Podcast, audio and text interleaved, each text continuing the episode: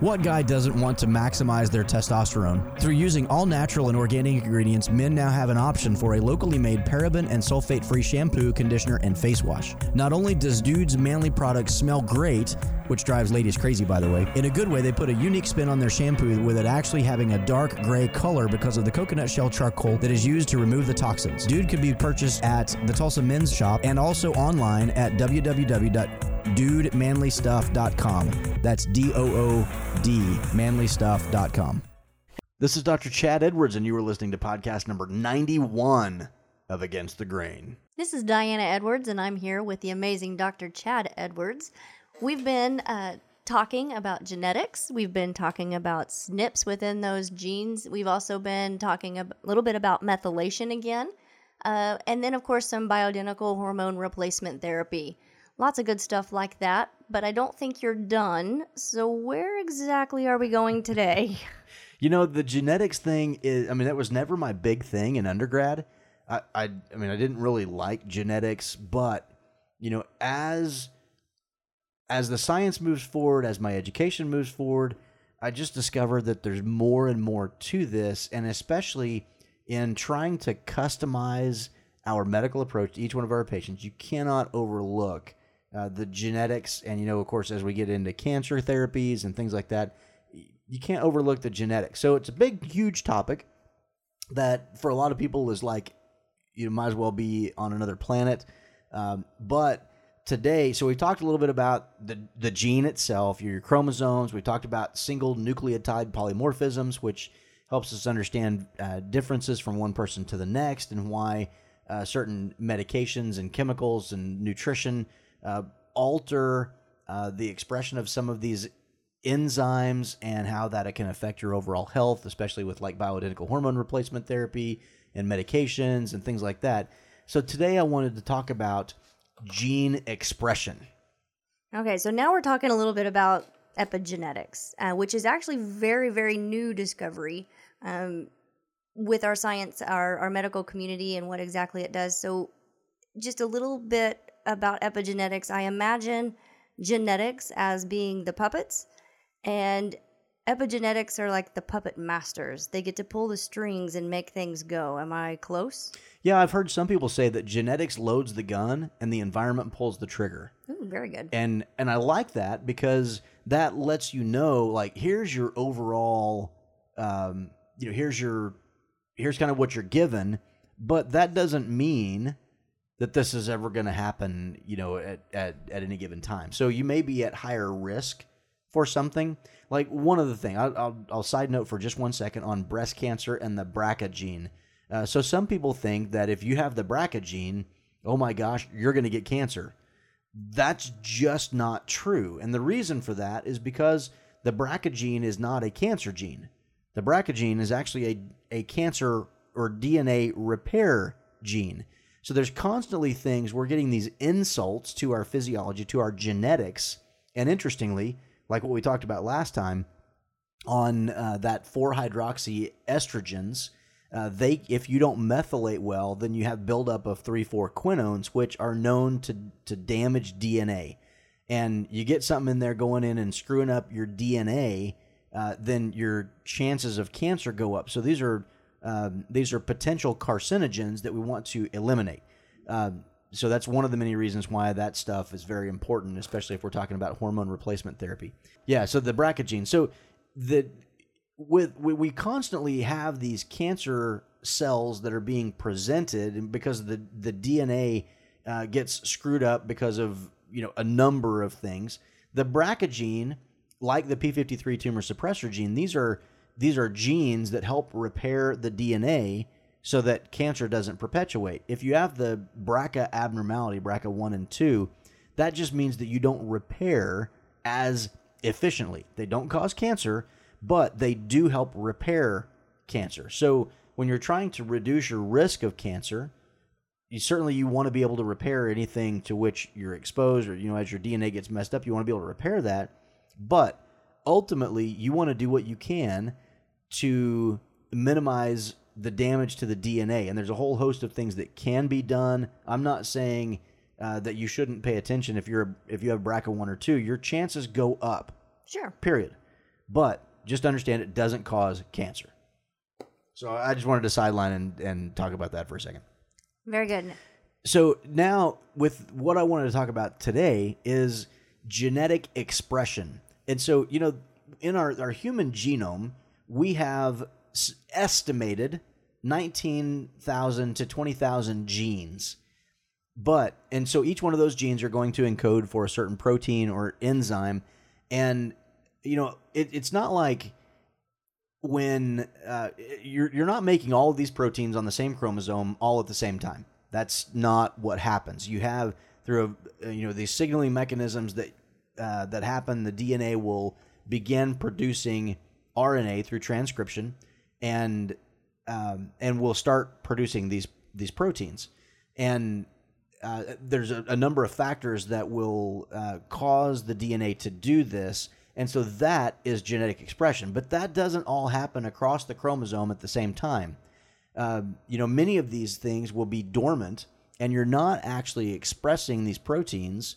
Uh, that gene is not expressing itself um, at, at any given time.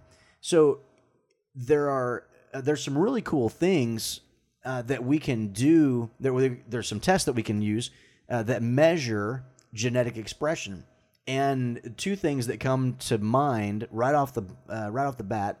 One is a cardiovascular test that we do. It's a blood test, and we are looking for uh, certain proteins or uh, RNA or protein in the blood that help us understand if some of these specific genes are turned on and transcribing um, uh, proteins.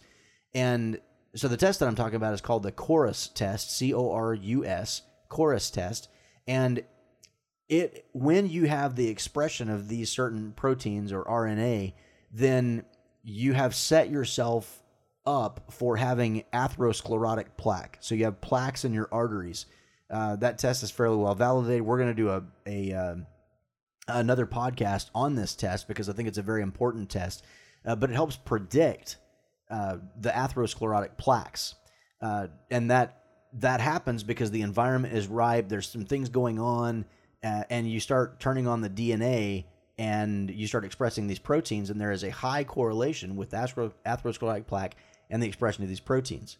The other thing, now the other common one that I can think off the top of my head is some tests for looking at cancer, different kinds of cancer, uh, and we can use some of these genetic expression tests um, to evaluate if the uh, the the playing field is set for breast cancer, colon cancer, any of these other numbers of things. Doesn't tell you that there's cancer or not cancer, but it's just like okay, the fields are ripe. Um, you know, things are looking uh, at to be at risk for cancer. So um, very very cool stuff uh, that that we can do, and it's just it was very interesting to me when I first understood that not all of your genes are being turned on and expressed at any one time. And there are things that will affect the whether those genes are getting turned on or turned off. So it's pretty cool stuff. Very cool. So, nutrition, medicine, uh, my environment itself. So, things that I come in contact with, is that going to cause me to turn things on and turn things off? Oh, absolutely. There's no question. Um, you're, you certainly the nutrition uh, plays a big role. Uh, the um, you know we talked last time about the the broccoli seed extracts and uh, you know with the, with the hormone foundation supplement and the the dinomethane and glucoraphanin and uh, that's a nutritional supplement that can make a difference um, in the expression and how we metabolize estrogens. Uh, but there's, you know, ac- across all of the genes, nutrition without question plays a role, and it can play a huge role. Um, environmental toxins plays a huge role. Inflammation plays a role. There is a lot of things in our health that will affect whether these genes are turned on or turned off. Very good. Um, what about other events in our life, like pregnancy? Could that do it as well? Just some some sort of event that we go through health wise. Sure. Uh, you know, um, so yes, pregnancy. There's no question. Certain certain things you start producing certain things. I mean that that is like a a miracle in and of it. So it's just it blows my mind how that whole process happens. But um, I was listening to a a lecture by Dr. Zava. He runs ZRT Lab, and he has done years of can of uh, uh, research on estrogens and breast cancer. And one of the things that he talked about is when he talks with women that have had breast cancer, he nearly always asks them what happened two years ago. And Interesting. he said that you can almost always tie it to some major event that that uh, that caused the triggering of this. And he said the other thing is that you know cancers don't develop overnight; uh, they take years to develop. And he said when cancer expresses itself within a, a two-year window, what that means is that the cancer was already there Okay. and something caused the scale to tip and allow this cancer to really take foothold and it's and again you know we talked earlier about these uh, we we constantly have these cancer type cells that are being produced and our immune system. Will put them in check and keep them suppressed. Uh, that's a that's a common process. It when when you get cancer uh, that is because there is uh, it, it's been able to take hold and grow to a point where it's going to cause a problem, uh, and whether it's um, you know any number of things that that can ex- express the the cancer, the number of problems a cancer can cause. Um, but these cells, it's common that we'll have this damage and we'll put it in check. You'll get a cell, put it in check, and it's when something happens, whether it's to the immune system or to the cancer um, um, uh, induction itself, uh, that um that causes that thing to really take a foothold. So yes, a lot of emotional stress. I was going to ask is- about stress. yeah, that is definitely something that uh, can can alter the expression as well. Now, is this where um, the the blueberries came in as part of the nutrition, uh, amping up the NK cells because the NK cells are the ones that can go out the natural killers and Yeah. and annihilate the abnormal cells, which we would refer to as possible cancer cells. Absolutely. So what Diane is referring to is um, that it's been shown that was it a cup a day? I believe it was a cup a day. I think it was a cup a day. Uh, Dr. Mitch Ghen, G H E N, um, you know, mentioned this in one of his uh, lectures that uh, a cup a day of blueberries enhances your natural killer cells, which will help keep some of these cells in check. So again, uh, nutrition plays a role in your overall health. So it's really cool how how a lot of this stuff plays together. Very nice. So uh, that's kind of my thoughts on um, on the genetic expression, gene expression. We can use this in lab testing. It's a target for some of our therapies, trying to optimize your overall health. Nutrition, without question, plays a major role uh, in your overall health, uh, and certainly something that Diana is working on. She's working on a um, uh, what's the name of your uh, Functional, program? yeah, it's a functional medicine health coach. So very very cool, and it's going to take her a little bit to get um, to get com- com- completion on this, uh, but she will be able to work one on one with clients, uh, helping them to optimize their health, and really in a way that I can't, um, and in a way that our clinic currently can't. So we're very excited about having her uh, get this certification and the training, and of course she's phenomenal. You taught physiology and anatomy and science for years. Um, a decade maybe. I didn't want to like tip tip the hand because you. I mean, you look amazing for you know 29 years old. So Oh um, yes, thank I- you. I didn't want to tip the hand too much. So anyway, um, the uh, so she's going to be able to uh, bring some stuff to the table that really I can't, uh, and be able to help patients in a way that I've not been able to. Uh, but I think at the end of the day, it's going to be an invaluable tool uh, to optimize the health of our patients and uh, make sure that we are expressing genes appropriately to reduce risk of things like cardiovascular disease and cancers and all kinds of other good things.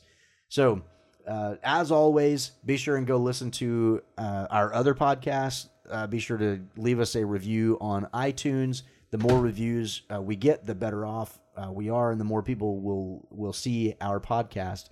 Um, if you're not a patient, come see us. A lot of stuff that we can do for you.